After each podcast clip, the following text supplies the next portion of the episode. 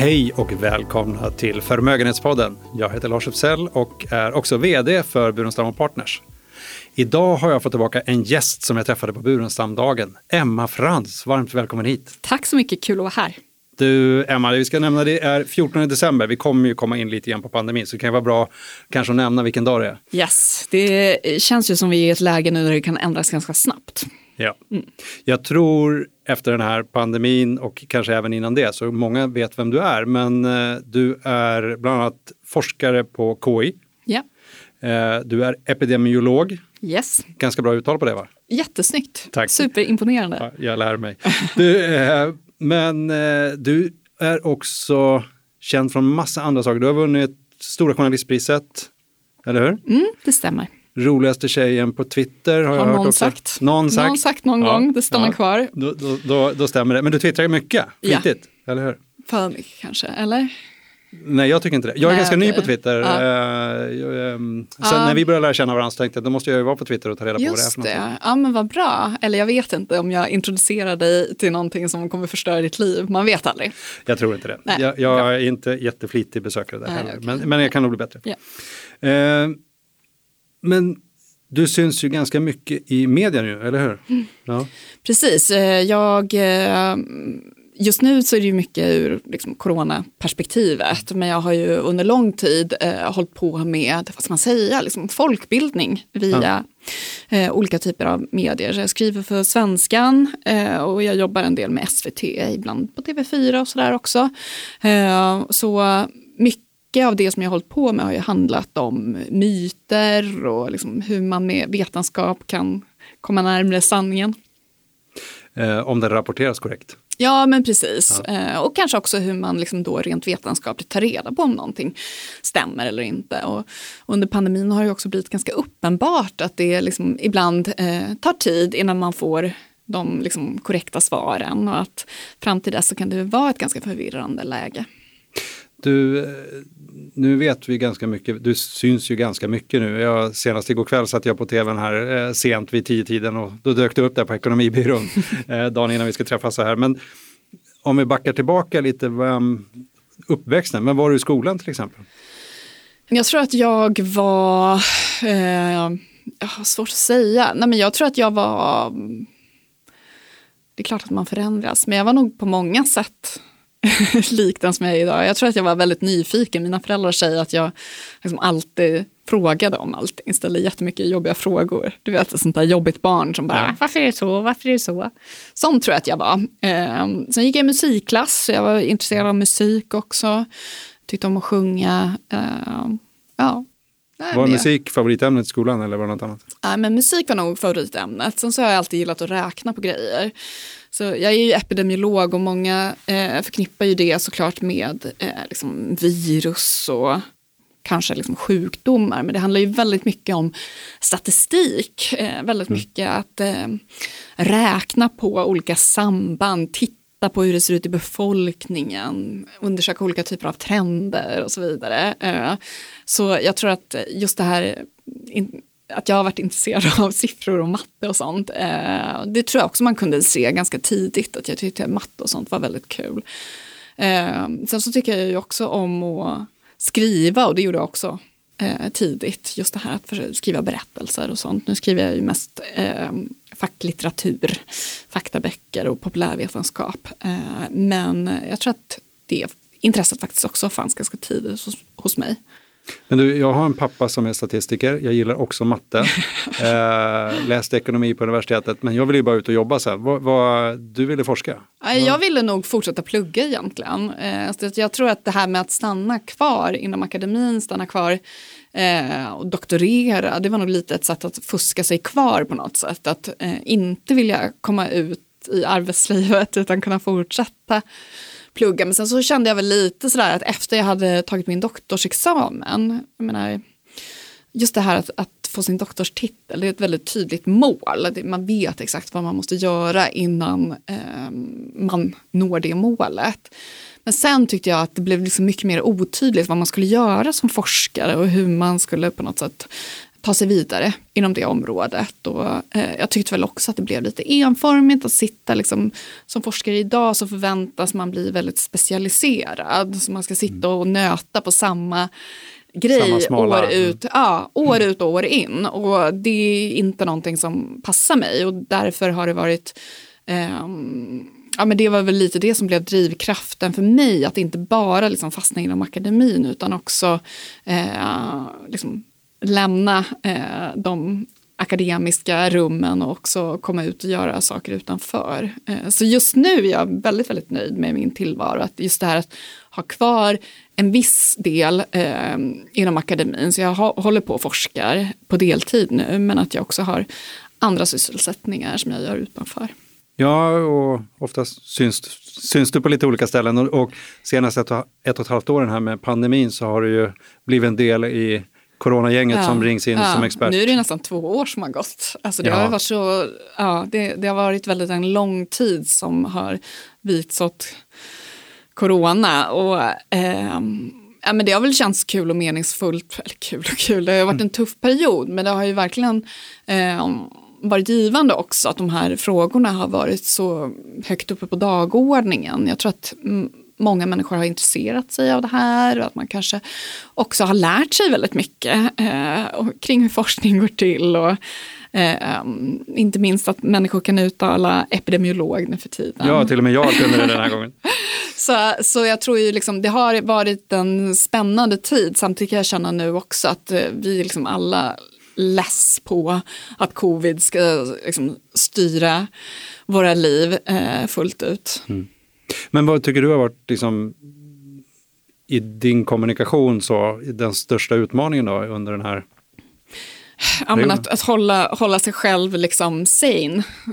Nej, men att, att, att inte... Eh, det har varit ett väldigt uppskruvat samtalsklimat tycker jag. Särskilt jag som också är aktiv i sociala medier, på Twitter till exempel, så har det ju varit liksom rena rama liksom smutskastningskampanjerna riktade mot mig och fortfarande är det. Där mm. man liksom avsiktligt, eller kanske oavsiktligt ibland också, liksom feltolkar saker som jag har sagt. Eh, och det är ju en väldigt obehaglig känsla, just det där att när man känner att man liksom på något sätt förlorar kontrollen över sina egna mm. ord och sin egen berättelse.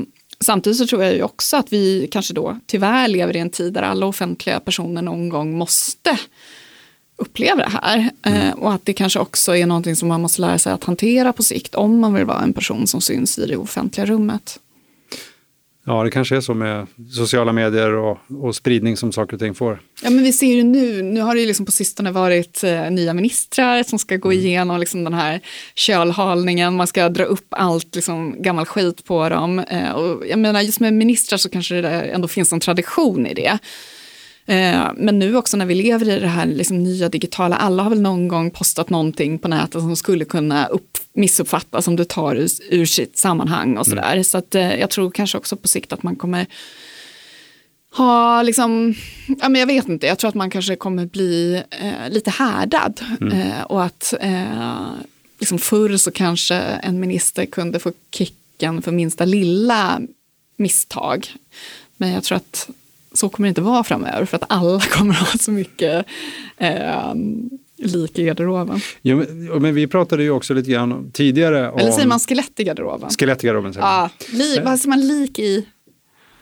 Ja, ja, lik i garderoben som... går nog också faktiskt. Ja, ja. Det går nog både. Men du, eh, innan, ja inte idag, utan tidigare när vi träffades så pratade vi lite grann om att liksom, det var liksom realt tids-tv på forskning ja. eh, på ett annat sätt i pandemin. Och det måste ju också vara utmanande för det är mm. klart att det man säger vid ett tillfälle visar sig sen kanske inte riktigt mm. stämma för att ja, datan förändras Verkligen, och forskningen förändras. så är det ju. Sen så tycker jag ju ändå så här, jag tycker att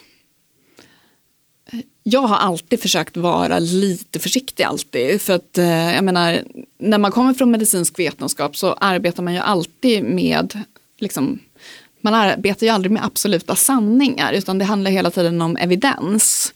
Och jag menar mycket av det jobb som jag har gjort tidigare, de krönikor som jag skriver för Svenska Dagbladet, det handlar ju väldigt mycket om så här, ja men finns det vetenskapliga belägg, hur starka är de? Det är inte alltid så enkelt som sant eller falskt. Mm. Och det är väl det också som kanske har blivit ännu mer uppenbart under pandemin, att när vi befinner oss i ett läge där det finns en stor ovisshet, man har inte gjort så mycket forskningsstudier, till exempel på effekten av munskydd i kollektivtrafik eller när man går och handlar på ICA. Då är det ganska svårt att uttala sig om de frågorna. Eh, det kanske finns jättemycket belägg från andra typer av situationer, från sjukvården och så vidare. Eh, och då måste man ju också, eh, beslutsfattare, de måste fatta beslut på, under liksom stor osäkerhet. Vi som liksom är kommunikatörer, vi måste också vara transparenta med hur stor osäkerhet det finns i de här bedömningarna. Eh, så jag tror att jag liksom faktiskt ändå, liksom, även innan pandemin, försökte vara ganska noggrann med just det här med ovissheten. Sen så är det ju alltid liksom filtrera saker genom medier och så vidare, där det liksom kanske inte alltid framkommer liksom, att man har brasklappat för en viss typ av osäkerhet och så vidare. Men, men du har ju verkligen rätt att liksom under pandemin har det blivit ännu mer viktigt att man faktiskt trycker på just eh, vad, liksom inte bara vad man vet, men vad man också, att man är tydlig också med vad man faktiskt inte vet. Det är ganska mycket vad man tror. Ja, vad man tror. Liksom så här, frågan är hur, hur intressant är det, liksom vad man tror. Och sen så är det ju också mycket av de här frågorna som har ställts till mig under pandemin har ju varit liksom policyfrågor. Alltså en fråga som ska man ha munskydd eller inte? Det finns ju inte ett vetenskapligt svar på den frågeställningen. Mm. det finns liksom frågeställningar kring liksom, hur, verkar det ha någon effekt? Verkar det finnas några liksom, följdeffekter som vi inte kan förutsäga och så vidare. Men just det här beslutet om huruvida man ska ha lag på det och hur det, det är ju liksom i princip juridiska frågor. Du, eh, vi kommer ju inte från den här pandeminfrågan lite grann. Vi måste väl uppdatera lite grann på status yeah. tänker jag. Det är som sagt 14 december eh, 2021 ska vi tillägga. Yeah. Det har ju pågått två år, eh, över två årsskiften. Omikron, mm. senaste mm. varianten här, mm. upptäcktes i Sydafrika, verkar få stor spridning. Jag tycker lite grann det låter som att det är väl det här man har väntat på, att viruset ska bli lite snällare och det måste väl lite grann dominera ut gamla varianter för att liksom då vi ska få den här snällare varianten och bli mm. mer mot en vanlig infektion. Men, men många är rädda. Eh, forskare. Ja, Ja, alltså grejen är att eh, det är precis som du säger att många virologer har ju förutsett att så småningom så kommer liksom corona, vi kommer inte bli av med corona, men det kommer förhoppningsvis kanske då bli någonting som påverkar oss eh, på ett sätt som kanske influensa, alltså mm. säsongsinfluensan gör, eller kanske en vanlig förkylning. Och det handlar ju dels om att vi nu har liksom en immunitet, vi har ett vaccin som funkar, eller i alla fall har funkat på de, bra på de varianter som vi hittills har haft. Men också ett vaccin som skulle kunna gå att uppdatera då om det kommer nya varianter som inte liksom, eh, det här, de vaccin som vi har eh, biter på. Men sen så tror man ju också då att själva viruset, liksom den evolutionära processen som den genomgår skulle innebära då att man förväntar sig en smittsammare variant men som också då kanske orsakar en mildare sjukdom. Det är det man har sett med tidigare liksom, eh, influensor som har orsakat pandemier. Jag menar många av de här liksom gamla eh, pandemierna som man läser om i historieböckerna, de Eh, virusvarianterna finns ju kvar, men att de har muterat till mildare varianter. Och det är väl då det man förväntar sig, sen så vet man ju inte liksom hur många vägar Alltså hur lång tid det tar innan vi hamnar där. Det här är ju mm. första gången ett eh, coronavirus orsakar en pandemi. Eh, så det skulle ju kunna vara så att omikron är mer smittsam och i princip lika farlig och kanske också tar sig runt vaccinsvaret som vi får från tidigare infektion eller från vaccin. Och det är ju det man är orolig för. Och just det här att än så länge så verkar det ju inte, nu, nu hörde jag om något fall i Storbritannien där en person faktiskt hade avlidit i, i, med, med den här omikronvarianten. För det är ganska svårt att säga initialt. De första som smittades i Sydafrika, där man hittade de här klust, klustrarna som man hittade i, i Sydafrika, det var ju unga studenter eh, som inte har då okay. eh, så hög risk att bli allvarligt sjuka. Eh, nu har vi också en stor immunitet i befolkningen så det kan ju också vara personer som har immunitet som har fått det och de vet vi ju liksom, de skulle, alltså där förväntar man sig ju att de ska bli mildare sjuka så det är svårt att veta hur pass farlig omikron-varianten är jämfört med tidigare varianter, i alla fall än så länge. Mm. Men, men samtidigt så just det här att stänga gränserna, jag menar det fick, de besluten fick ju stor kritik från Världshälsoorganisationen. Just det här att man, man verkar ju nu vara liksom ganska snabb på att liksom dra i bromsen, alltså dra i handbromsen väldigt kraftigt ja. nu. Kanske att man eh, från vissa håll i alla fall eh, reagerar väldigt starkt trots att det finns stor ovisshet. Men det här är ju liksom, har varit en fråga som har såklart cirkulerat under hela pandemin där Sverige har varit mycket mer avvaktande, vilket Sverige ju också har fått kritik för. Men du, någon sa, jag tror det var Jan Albert, som sa att eh, virus muterar hela tiden. Men varför bestämmer man sig att nu är det en ny variant? Är, är det någonting speciellt som händer där? Det kanske inte du kan svara på. Men... Ja, alltså jag menar, det finns ju dels de här variant of interest och variant of concern. Omikron är en variant of concern.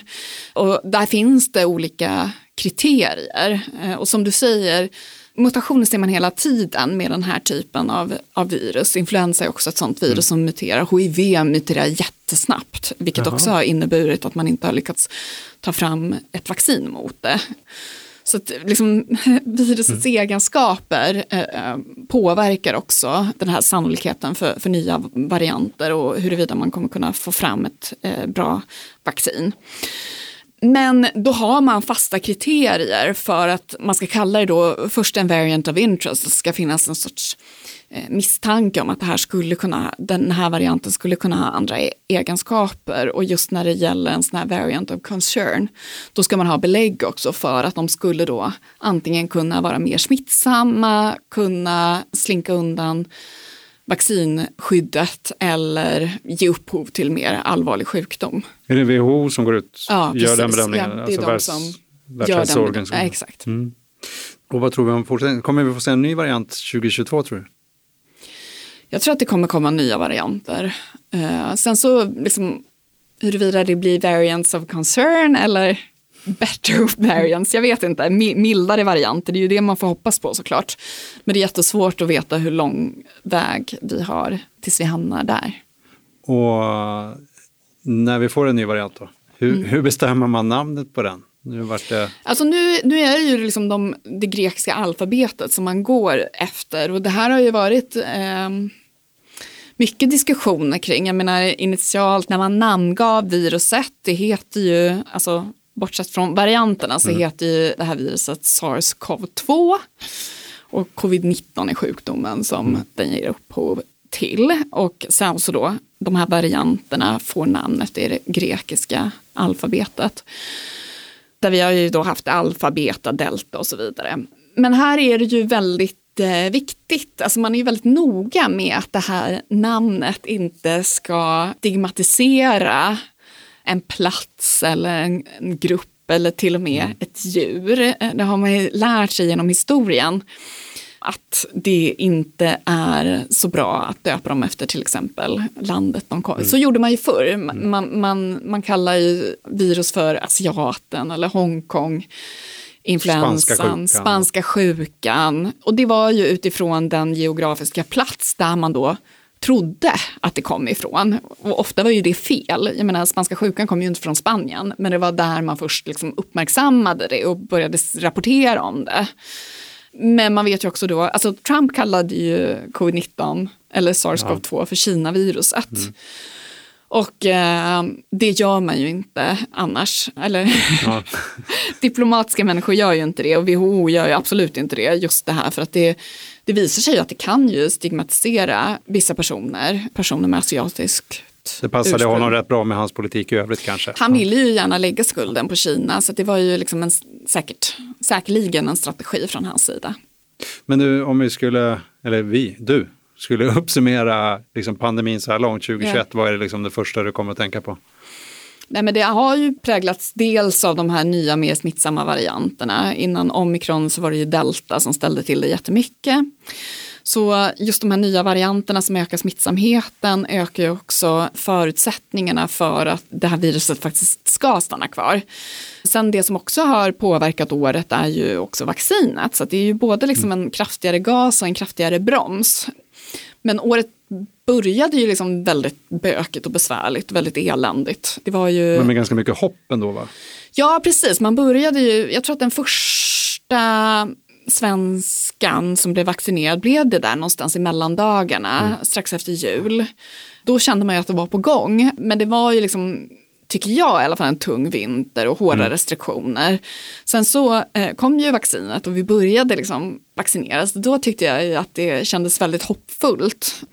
Men sen så kom de här nya varianterna som då gjorde kanske att eh, man insåg att vi måste börja vaccinera yngre personer, börja vaccinera barn för att ha tillräckligt stor immunitet i befolkningen för att kunna kontrollera mm. den här situationen. Och så nu med omikron, eh, jag tycker hösten har ju också varit väldigt lugn. Jag tycker att man nästan har börjat leva som man gjorde innan pandemin. Och sen så nu då, eh, när vintern har kommit med omikron och så, så präglas det ju av en ovisshet för framtiden. Eh, nu var det ju i förra veckan vi fick nya råd. De var ju inte så hårda egentligen. Eh, det var inte jätte, för oss som redan är vaccinerade så är det ju inte jättehårda krav på oss i nuläget. Eh, men man flaggade ju ändå för att det kan bli en annan situation framöver.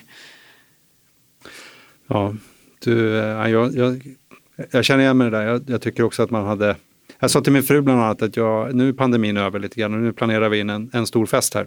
Men det får vi se om den blir av Just eller det, inte. du fyller 50. Uh, eh, ja, nu fick du det sagt också. Men, ja, förlåt. Uh, och, och, och, nej, men, och, du fyller något annat. Nej, men det är samma sak. Jag fyller ju 40 imorgon. Ja. Uh, och jag hade ju nu hade jag tänkt så att ah, men jag ska nog vänta lite med att fira det här. För att jag har ju också, så här, när man fyller år veckan före jul så har man mm. lärt sig från barnsben att det är svårt att få till en fest precis då. Så jag hade ändå tänkt vänta lite.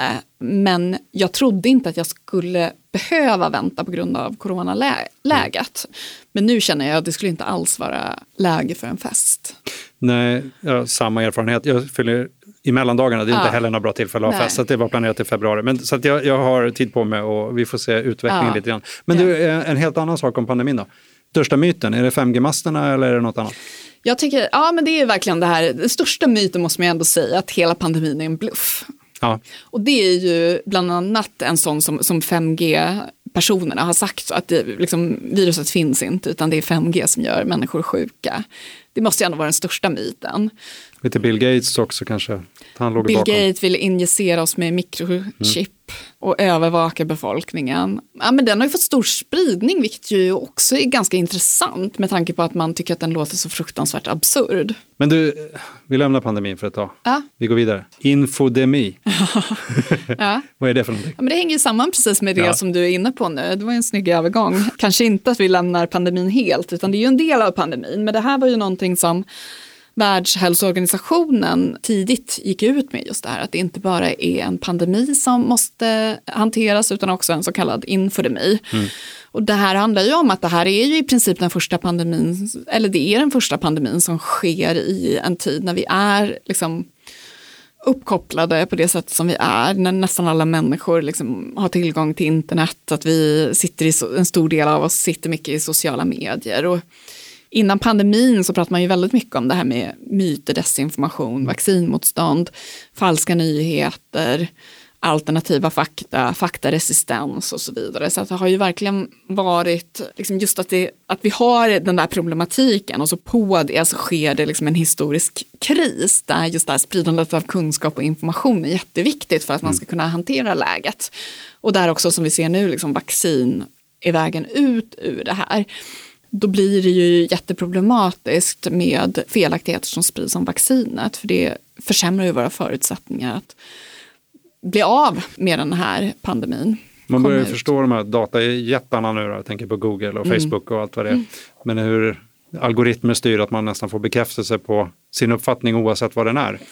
Ja, och jag menar visst, man, man, kan säga att det är Google och de som styr det där och det kanske är de, liksom, det är klart att det finns kanske algoritmer som påverkar det där, men det handlar ju också om människans psykologi, våra liksom kognitiva bias som liksom bland annat har beskrivits av beteendeekonomer. Mm. Eh, just det här att vi också har det här inväckt i vårt psyke, att vi, vi luskar reda på det som bekräftar det vi redan tror, eller vi lägger mm. märke till det.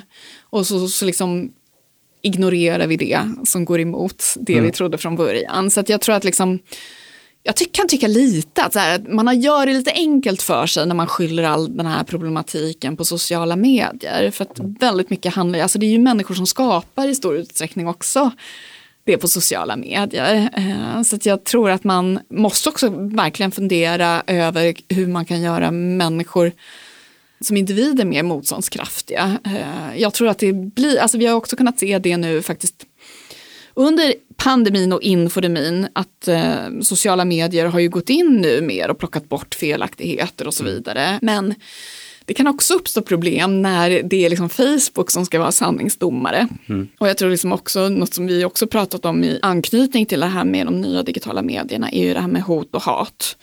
Alltså vissa saker som man skriver är såklart olagliga, det är de redan, men jag tror att det är ganska svårt att liksom, via lagar kunna styra exakt vad man får skriva i sociala medier eller liksom, vilken information man får dela och vad man inte får dela. Utan jag tror att det handlar väldigt mycket om att bygga medborgarnas eh, liksom, motståndskraft här. Pratar vi om det kritiska tänkandet då? Kritiskt tänkande, precis, men kanske mm. också olika typer av liksom, ja, men man börjar prata lite om det här med psykologiskt försvar. Just det här att dels liksom kunna genomskåda felaktigheter men kanske också kunna hantera hot och hat på nätet bättre. Mm. Att få ett stöd, att kunna liksom få stöd när man behöver det. För jag tror att det här kommer bli någonting som alla kommer vara tvungna att hantera framöver.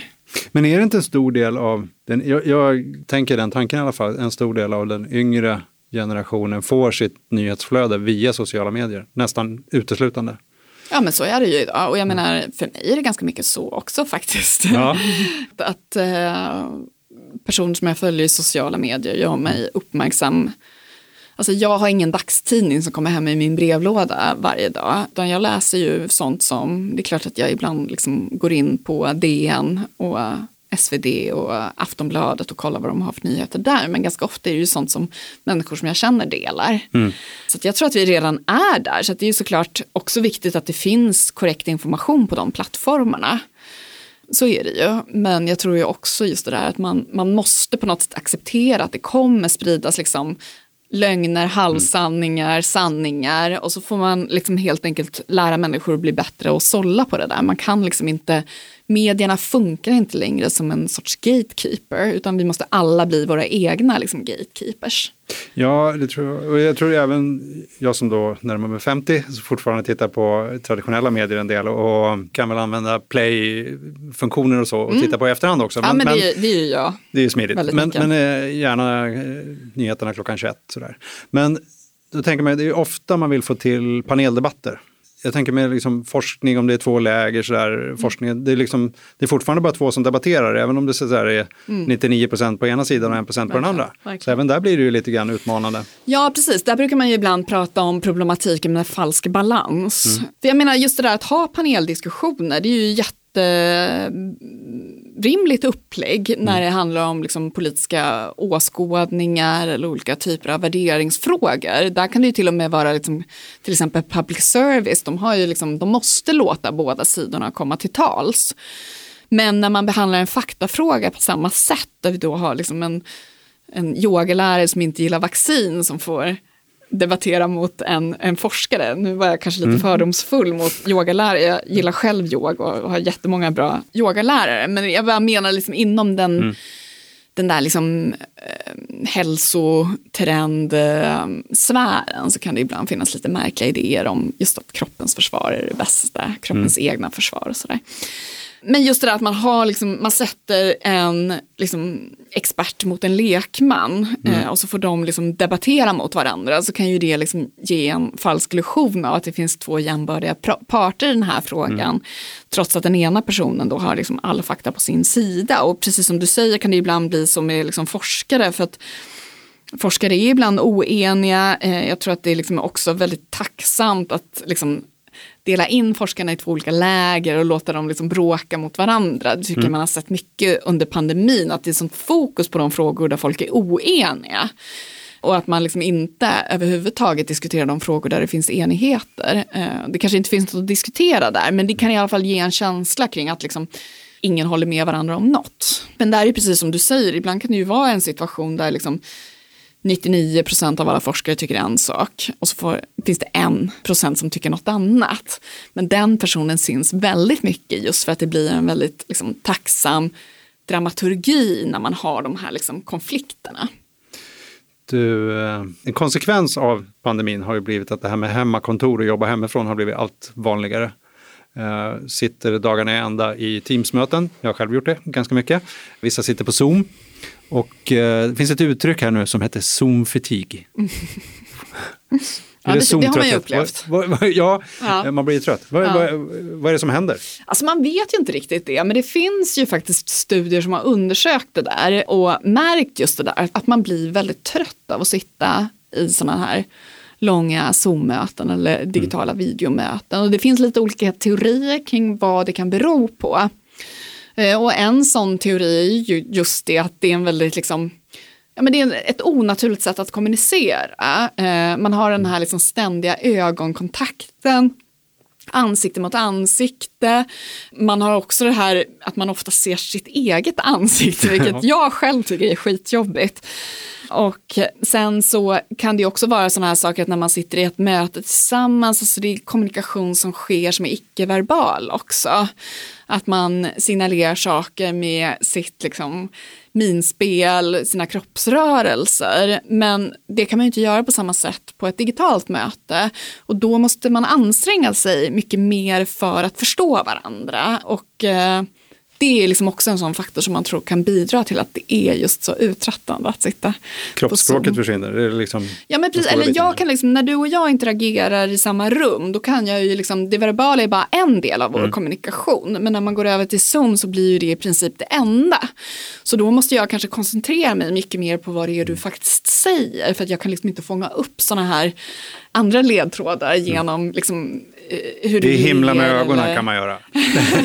ja men det kan nästan vara svårt att fånga upp det också. Ja, okay. ja, i alla fall om man är fler i ett möte. Ja, exakt. Ja, men det har vi, vi har ju gjort konferenser till exempel som vi ofta haft som heldagar. De har vi kortat ner till exempel. Så det, ja. har jag inte ens tänkt på. Men, det, det men man, man, orkar liksom inte. Men jag har inte reflekterat så mycket mer om det än att men, det bara är ett men sen så tänker jag kanske, liksom, alltså jag tror att det är ganska bra. Man har, man har gjort det här liksom, digitala liksom, eh, språnget framåt nu under pandemin. Och jag mm. tror ju att det kan finnas en hel del fördelar med att vissa möten fortsätter man att ta på Zoom. Eh, att man kanske inte behöver alltid liksom träffas. Det, det, kan också bli väldigt effektivt och fokuserat eh, när man har de här mötena. Men däremot så tror jag ju inte att det går att ersätta alla typer av möten med de här digitala varianterna. Eh, så att man kanske liksom vi gjorde ett stort språng nu, nu får vi kanske backa mm. lite och justera. Och så tror jag liksom lite överlag med de här omställningarna som vi gjorde under mm. pandemin, att det är klart att Eh, vissa av de saker som, alltså särskilt när det kommer till just det här digitala, att man har snabbt eh, ställt om till att handla mat digitalt eller använda sig av olika typer av digitala tjänster inom vården och så vidare. Och på många sätt så tror jag ju att de förändringarna kan vara väldigt positiva. Men samtidigt så tror jag ju att det finns också saker som går förlorat. Och mm. det måste man vara vaksam på nu. Och det är samma sak också när det kommer till kanske att eh, en läkare träffar sina patienter online. Att det kan säkert i vissa sammanhang vara jättepositivt om man bara vill liksom, få ett recept. Man är liksom själv en, som jag, en stressad eh, mm. förälder som jobbar väldigt mycket och så vidare. Men för vissa personer så kanske just det här fysiska mötet är en väldigt stor del av varför man faktiskt mm. söker vård eh, och att det blir liksom också en del av det som vården kan erbjuda. Faktiskt att man får träffa en annan människa, att man får ta det här samtalet i verkligheten. Ja, jag, jag kan bara gå till Burenstam Partners. Där hade vi, jag tror vi hade haft två digitala kundmöten innan pandemin slog till. Okay. Eh, så omställningen blev ju ganska brutal och det var ganska krångligt eh, att få till dem där med säkerhet och sådana saker. Men, men sen slog vi om det där och ganska snabbt så blev vi ganska bra på det, tyckte vi själva. Och det funkar ju, det var man ju imponerad över att vi så snabbt kom in och kunde göra det där digitalt. Men Sen är det klart att nu när vi går ur pandemin, då gäller det väl att liksom behålla det som en fördel, att vi kan använda det. Men när vi har flexibiliteten att använda det vid rätt tillfällen, liksom när det verkligen behövs, och göra digitalt och när vi är fysiskt bra. Så det, vi har fortfarande säkert mycket att lära där, när, vad, vad, som är den rätta mixen med respektive kund tror jag. Mm. När man har flexibiliteten och kan göra både och. Just nu är det kanske lite mer digitala möten igen, men Men det är ju inte helt nedstängt i alla fall för, Nej. för möten. Men hur, den här tröttheten, tillbaka till den då, den har vi känt av. Men hur, liksom, hur negativt är det? Vad gör man åt det?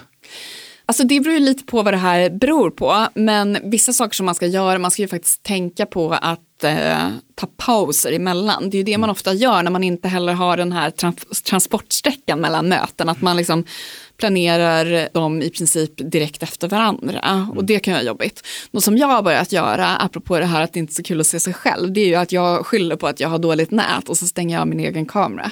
Ah, Så jag säger, jag, jag har för dålig uppkoppling, så om jag stänger av kameran så blir det säkert bättre. Eh, var det eh, smart att säga det i podden nu? Här? Eh, men jag vet inte om jag kommer zooma med någon som, som lyssnar på det här. Jag hoppas eller? att det blir. Ja, vi får se. Ja, vi får se, vi får se. men det är ett Ja. bra tips. Eh. Och jag tycker också så här att, att så uppenbart vita lögner, det får man ändå så här, köpa hos andra, eller hur? Alltså att, eller hur? Kanske bara en dålig hårdag också, så att man behöver inte ta det personligen. Ja men istället för att Ja. säga så här, jag tycker jag är så ful idag, jag hatar att se mig själv. Det är ingen som orkar höra det. Då kan jag lika Nej. gärna liksom skylla på att jag har dålig uppkoppling. Det är precis som att typ, om någon frågar hur mår du? Och så säger jag, ja men det är bra. Och så är det piss. Det är ingen som vill höra att det är Mm. Nej. piss. Så jag tror också liksom, ja, den, den vita lögnen kommer jag undan med. Ja, det är bra. Även om jag avslöjade den här. Vi har för mycket möten och framförallt för tätt då, eller?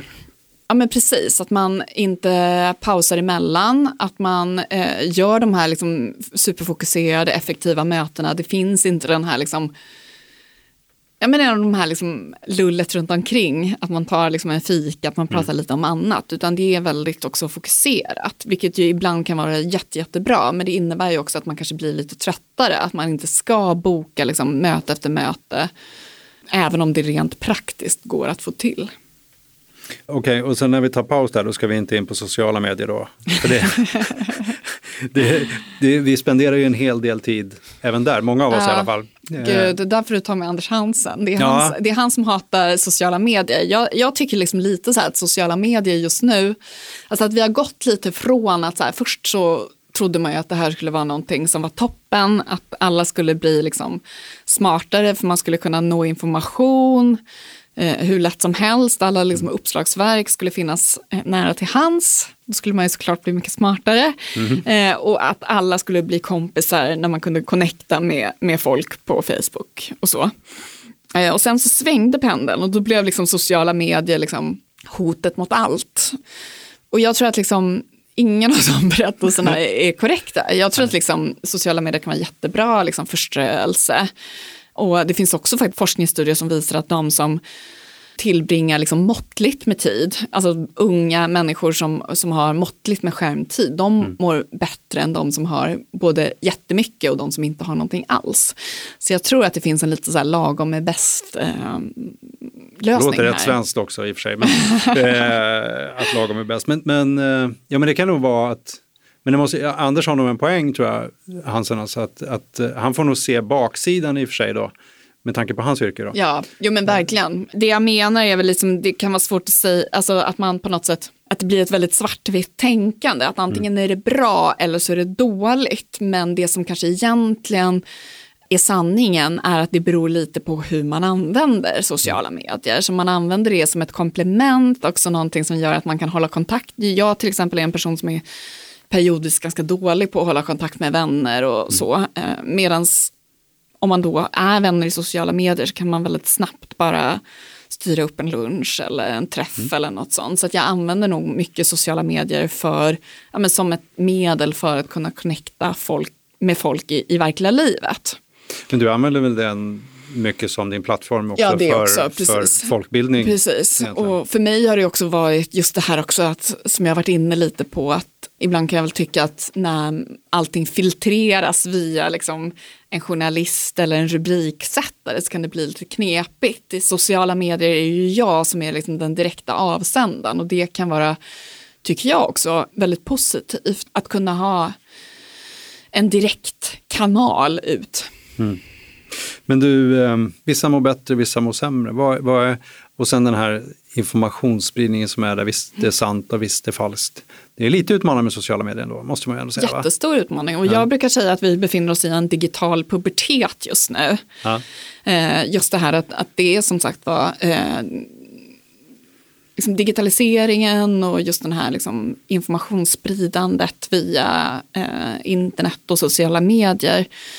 Det är ju någonting som har potential att göra väldigt mycket gott eh, och vi skulle kunna ah, utnyttja det på ett sätt som kan få oss att må bättre och bli mer välinformerade. Men det kan ju också på samma sätt användas på ett sätt som får oss att må sämre och göra att felaktigheter sprids. Så nu så är ju utmaningen att försöka optimera de positiva aspekterna och minimera det negativa. Och jag tror att det är liksom lite där vi är just nu. Eh, att vi liksom behöver också utveckla strategier och ganska mycket tror jag på individnivå som gör att man faktiskt kan eh, få ut det mesta, få ut de positiva aspekterna. Jag kan ju till och med tycka att det här med reklam låter rätt attraktivt istället för att jag sitter på tv och tittar på reklam som är ointressant för mig att man via sociala medier kan få reklam som kanske är mer anpassat till mig. Sen ja, kan jag tycka kanske okay. att det blir lite obehagligt ibland. Men, men Om det är lite för, lite för bra. Precis någonting som du har suttit ja. och liksom pratat om. Ja. Och så tänker man att de lyssnar på min mikrofon. Eller ja, exakt. Men, men du, jag tänkte vi skulle börja runda av lite grann. Jag tänkte prata avslutningsvis om julen. Ja. Tradition för att vara lite lediga och sådär. Eh, är det någonting som är bra för oss eller? Behöver vi vara lediga eller ska man jobba på? Eller? Jag tror att det är jätteviktigt att ta ledigt. Sen så är jag själv en person som ganska snabbt blir uttråkad. Eh, så jag sätter ofta, jag sätter ofta igång nya projekt under julen. Men jag tror att det är ganska positivt. Jag är också en person som tycker om att ge olika typer av nyårsluften och försöker utnyttja den här så kallade fresh start effekt som psykologer har mm. beskrivit som gör att man får lite ny motivation när det är liksom en ny tidsperiod som börjar. Men märkligt, att... märkligt fenomen det där ändå, att vi mm. människor måste ha tidsperioder. Och det är rätt skönt ändå, men, men jag är likadan själv. Ja, precis, precis. Men det är väl också liksom, man brukar väl prata, man, jag tror att man med ett snyggt ord så kallar man det för så temporala milstolpar. Mm. Och att vi behöver lite sådana. Eh, för att liksom, det är klart att det är ingen, det är ingen skillnad mellan liksom, sista december och första januari jämfört med vilka andra dagar som helst. Men i och med att det finns den här liksom symboliska innebörden så utvärderar vi kanske läget, att vi stämmer av lite med oss själva. Vad funkar, vad funkar inte och vad vill jag förbättra? Och nu när jag kommer över den här nya liksom, tidsperioden, jag får en ny nystart, då är det liksom perfekt tillfälle för att ändra någonting i mitt liv. Okej, okay. men du avslutningsvis nu då även om vi inte fått några egentligen nya restriktioner eller rekommendationer, utan det var ganska lite varning om att det kan komma om det, om det liksom blir värre. Men nu kommer ju julen här. Mm. Ska vi fira det med våra nära och kära? Alltså ja, jag kommer väl göra det. Sen så tycker jag att det här är liksom ett, ett eh, beslut, alltså jag kan inte säga åt andra hur de ska förhålla sig till, till eh, det här viruset under jul. Men det jag känner är väl liksom just det här att nu är jag kommer bara fira jul med personer som är vaccinerade och det kommer inte bli något jättestort och vilt firande. Så att, eh, jag tror att vi, alltså förra året så eh, isolerade jag mig nästan i två veckor för att jag skulle kunna fira jul med mina föräldrar och det mm. tror jag inte att jag kommer göra i år. Men jag tror ju liksom att vi, man får, man får liksom väga olika risker mot varandra nu i jul och tycker man att det är helt okej okay att eh, vara hemma bara med sin lilla bubbla eh, så tycker jag att man ska göra det. Eh, men jag tycker inte liksom, att någon ska skämmas för att man vill liksom, krama sina föräldrar under julen. Eh, I alla fall inte om de är då vaccinerade.